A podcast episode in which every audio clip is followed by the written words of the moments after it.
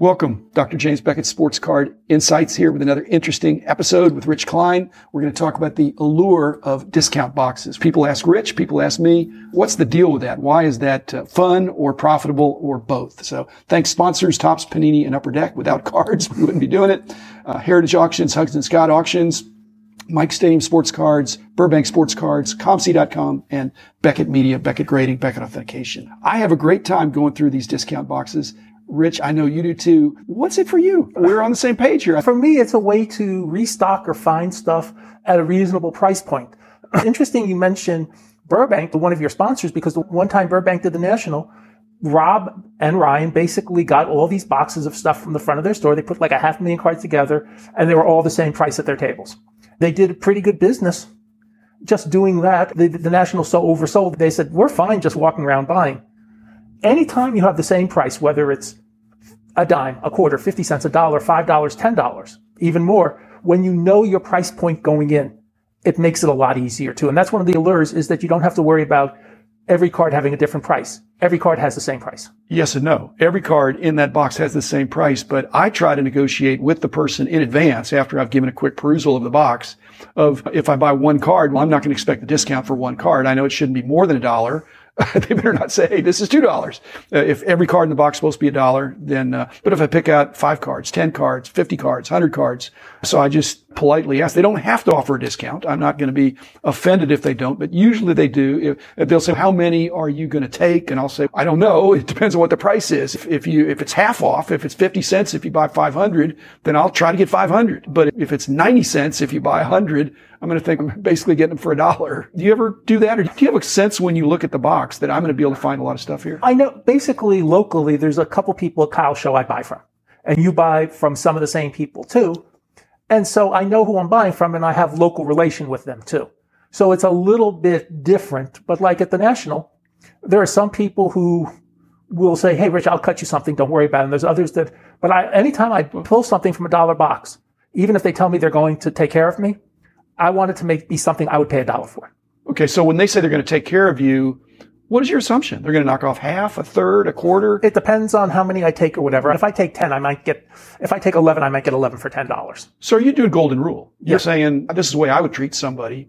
If there it's a dollar box and somebody buys 11, uh, then 10. If it's 12, that's maybe it's still, still 10. 10. Yes. Okay. You know, and I try to do things like that. You're right. I try to do it that way. But there's also something about finding the hidden secrets. Now, granted, the, the story we've told a couple times about the 68 white letter McCormick yeah, and the dollar, that's a bit extreme. Okay real situation. Uh, not saying the name, but on Sunday, I'm at the show. A guy has a dollar box and he says 13 for 10. Okay. I pick out 16 cards. This is Sunday on a show. And I say, okay, I got 16. How about 10 bucks? What do you think he said? 13.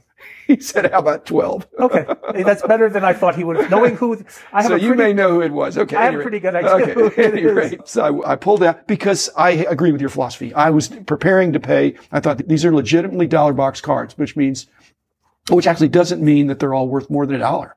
There can be some that are worth less, but I'm going to pick out the ones that I think are worth more than a dollar, and I'm prepared to pay a dollar. So. And, and sometimes, even though I don't really collect the way I used to, when I was young, I still will sometimes put away cards of people who went to my high school or my yeah. college or share my birthday. And if it's a tough card to one of those people, I'll pay the dollar, even if it's not for resale. So there actually are things I don't buy to resell.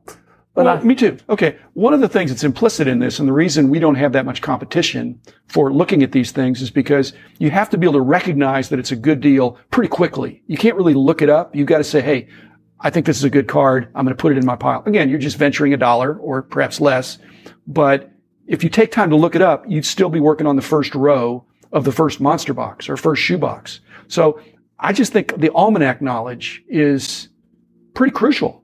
And you have that, I have that, but not a long list of people have that kind of expansive knowledge. Somebody told me at Kyle's last show, our friend Dave Slipka, and we were having lunch the other day, and he mentioned somebody went to one of the tables he was looking at for soccer cards, and the guy just pulled out all the Messis and said how much. Well, it was like uh, maybe not a discount box, but it was out of a box, oh. and, and he just said how much for all of them. Basically, he's telling the dealer, "I want to know what you want for everything," and that's a different way of doing a discount box. But yeah. And granted, Messi is a hot soccer player and very Right. popular. But that's another way of saying it. There are two people from my high school that have played Major League Baseball, Pedro Alvarez and Harrison Bader, neither of which are going to be very heavily collected. And if somebody has a Pedro Alvarez section in a box, I might pull them out and say, how much for the whole lot just to get it done?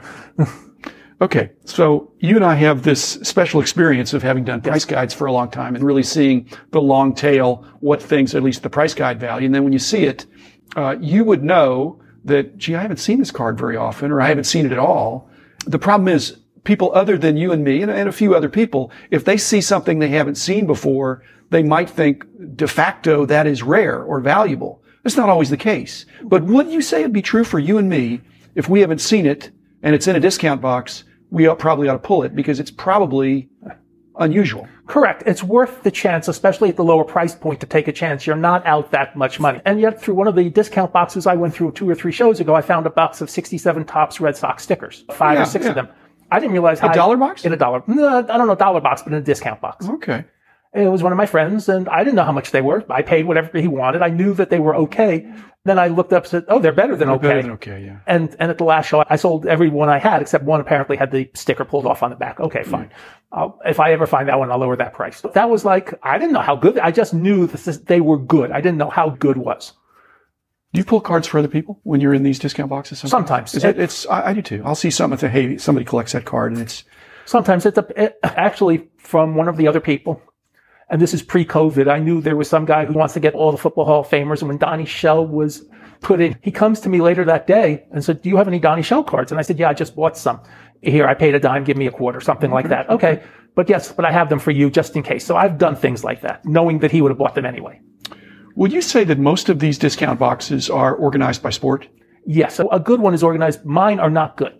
Mine are just there. Okay. because I just, as I get them, I put stuff into the boxes. Right. I, for the synagogue show and a couple other times, I have, we'll call it quarter boxes. Okay, but I thought you told me you don't do same price discount boxes. You just have discount boxes. No, actually, on those I have, those are actually priced, Everything in the box is a quarter. every, well, it's a sliding scale. Let's Well, that's what I mean. I'm talking about a fixed price, single fixed- price. fixed price, single price. Everything's a dollar. right. It, it- You don't, because you're more particular, I guess. So you, well, on that, I don't worry about it. It's Okay. basically, let's say you take a hundred, they're a dime each.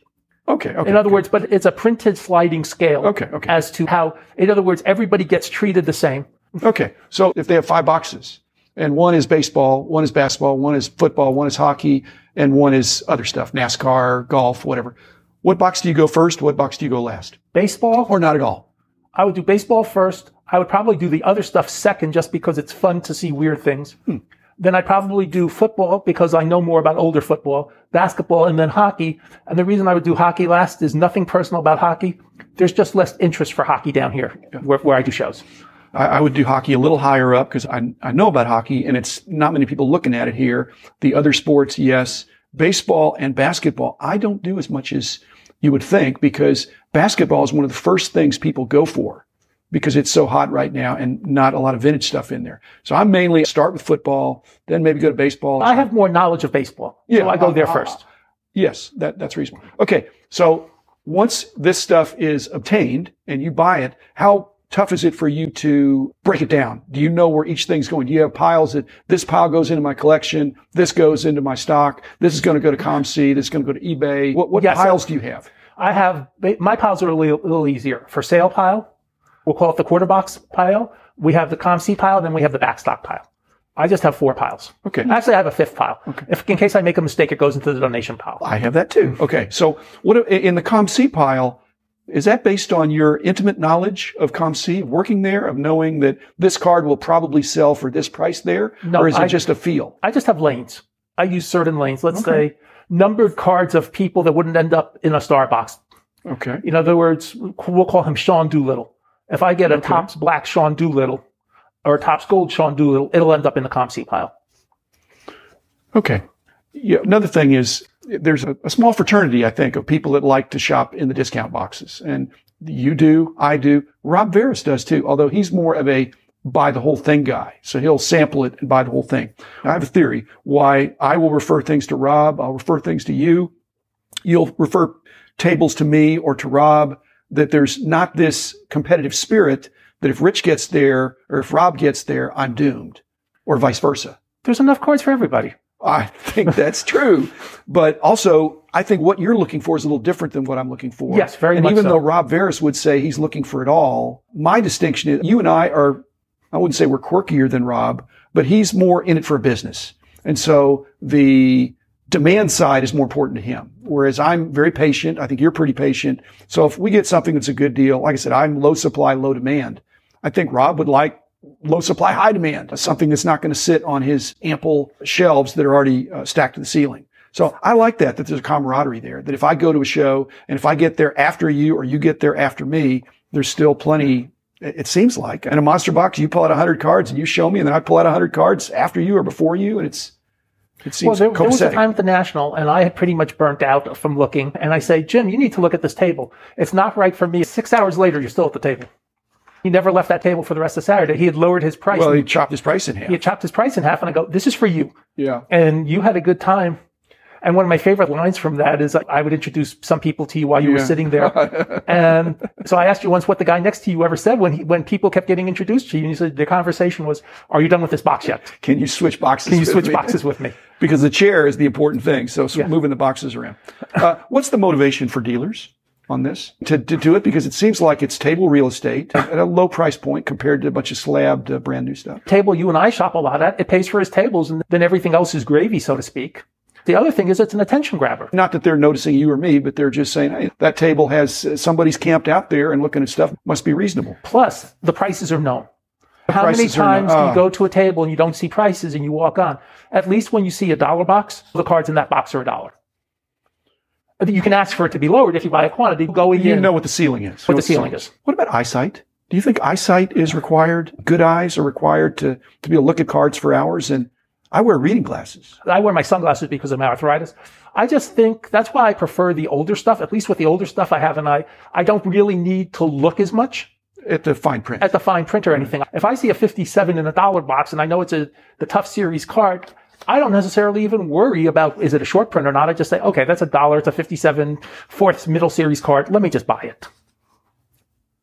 Which does happen every once in a while. Not as much as I'd like, obviously, but it happens. Okay. Would you say you have a longer attention span compared to most people or a shorter? Shorter, except when it comes to looking at cards.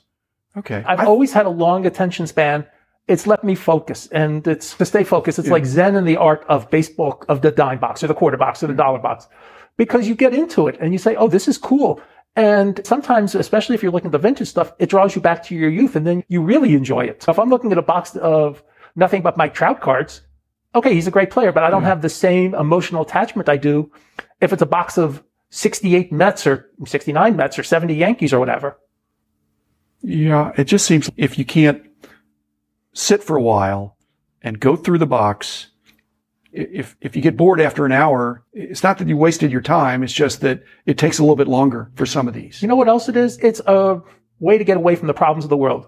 When you're looking at those cards in the dollar box, you're not thinking about anything more than, hey, this is fun, or I can make money with this, or I'm seeing these cool cards I've never seen before, I rarely see. So there's many reasons why you can look, and sometimes you get drifted into a different world that's really fun to be in. If you're reading a book, how long could you read a book without stopping? I'm not talking about going to the bathroom or anything, but just you- One- one here's to- a great book. How long would you One read to two hours. One to two hours. But how long can you look at discount boxes? I would obviously need to take a, a little break and draw my breath, but probably four to five hours. Okay. Rich and I will come back to this because there's more to the story, but uh, we both enjoy this aspect of the hobby. I believe it actually is a very sustainable approach to the hobby. And so we don't want everybody to do it, but we want people to know why we do it. So thanks, Rich. Thanks, listeners. We'll be back again tomorrow with another different episode, but Rich and I will revisit this at a later date. Thanks.